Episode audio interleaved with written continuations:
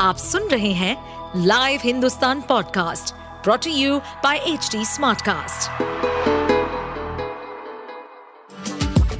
आपका स्वागत है दिल्ली एनसीआर की खबरें पॉडकास्ट में ये पॉडकास्ट आपको दिल्ली और एनसीआर की विभिन्न पार्टियों की राजनीतिक गतिविधियों, महत्वपूर्ण घटनाओं और अपराध के मामलों में गहराई तक ले जाएगा इस पॉडकास्ट में हम विश्लेषण करेंगे उन खबरों और विकास से जुड़ी सभी जानकारी और फैसलों को जिनसे देश की राजधानी और उसके लोगों पर गहरा प्रभाव पड़ता है।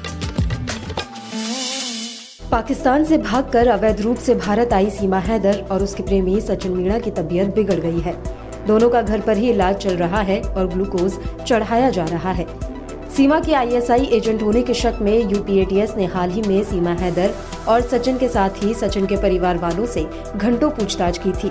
सचिन के पिता नेत्रपाल ने बताया कि सीमा और सचिन की तबीयत काफ़ी खराब है। सीमा को रात से बहुत कमज़ोरी महसूस हो रही है। कमज़ोरी के चलते सीमा बात भी नहीं कर पा रही है। डॉक्टर उन दोनों का इलाज कर रहे हैं और सीमा को ग्लूकोज चढ़ाया जा रहा है। बता दें, पाकिस्तान के सिंध प्रांत के निवासी 30 वर्षीय सीमा हैदर 13 मई को नेपाल के रास्ते अपने चार बच्चों के साथ अवैध रूप से भारत में दाखिल हुई थी। सीमा ने कहा है कि वह पाकिस्तान वापस नहीं जाना चाहती और अपने भारतीय प्रेमी सचिन मीणा के साथ रहना चाहती है। सीमा हैदर को अवैध रूप से भारत में प्रवेश करने पर 4 जुलाई को गिरफ़्तार कर लिया गया था और सचिन को अवैध प्रवासी को शरण देने के आरोप में गिरफ़्तार किया गया था। दोनों को 7 जुलाई को एक स्थानीय अदालत ने जमानत दे दी थी और वे अपने चार बच्चों के साथ रबूपुरा इलाके के एक घर में रह रहे हैं।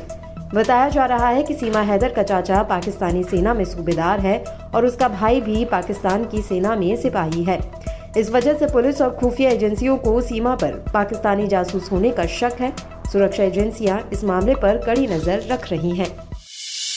आप सुन रहे थे हमारे पॉडकास्ट दिल्ली एनसीआर की खबरें। ऐसी ही अपराध जगत से जुड़ी, राजनीति और विकास जैसी खबरों के लिए हमें फॉलो कर सकते हैं। इस पॉडकास्ट पर अपडेटेड रहने के लिए हमें फॉलो करें एट एच डी हम सारे मेजर सोशल मीडिया प्लेटफॉर्म पर मौजूद हैं। और ऐसे पॉडकास्ट सुनने के लिए log on to W W W dot H D smartcast dot com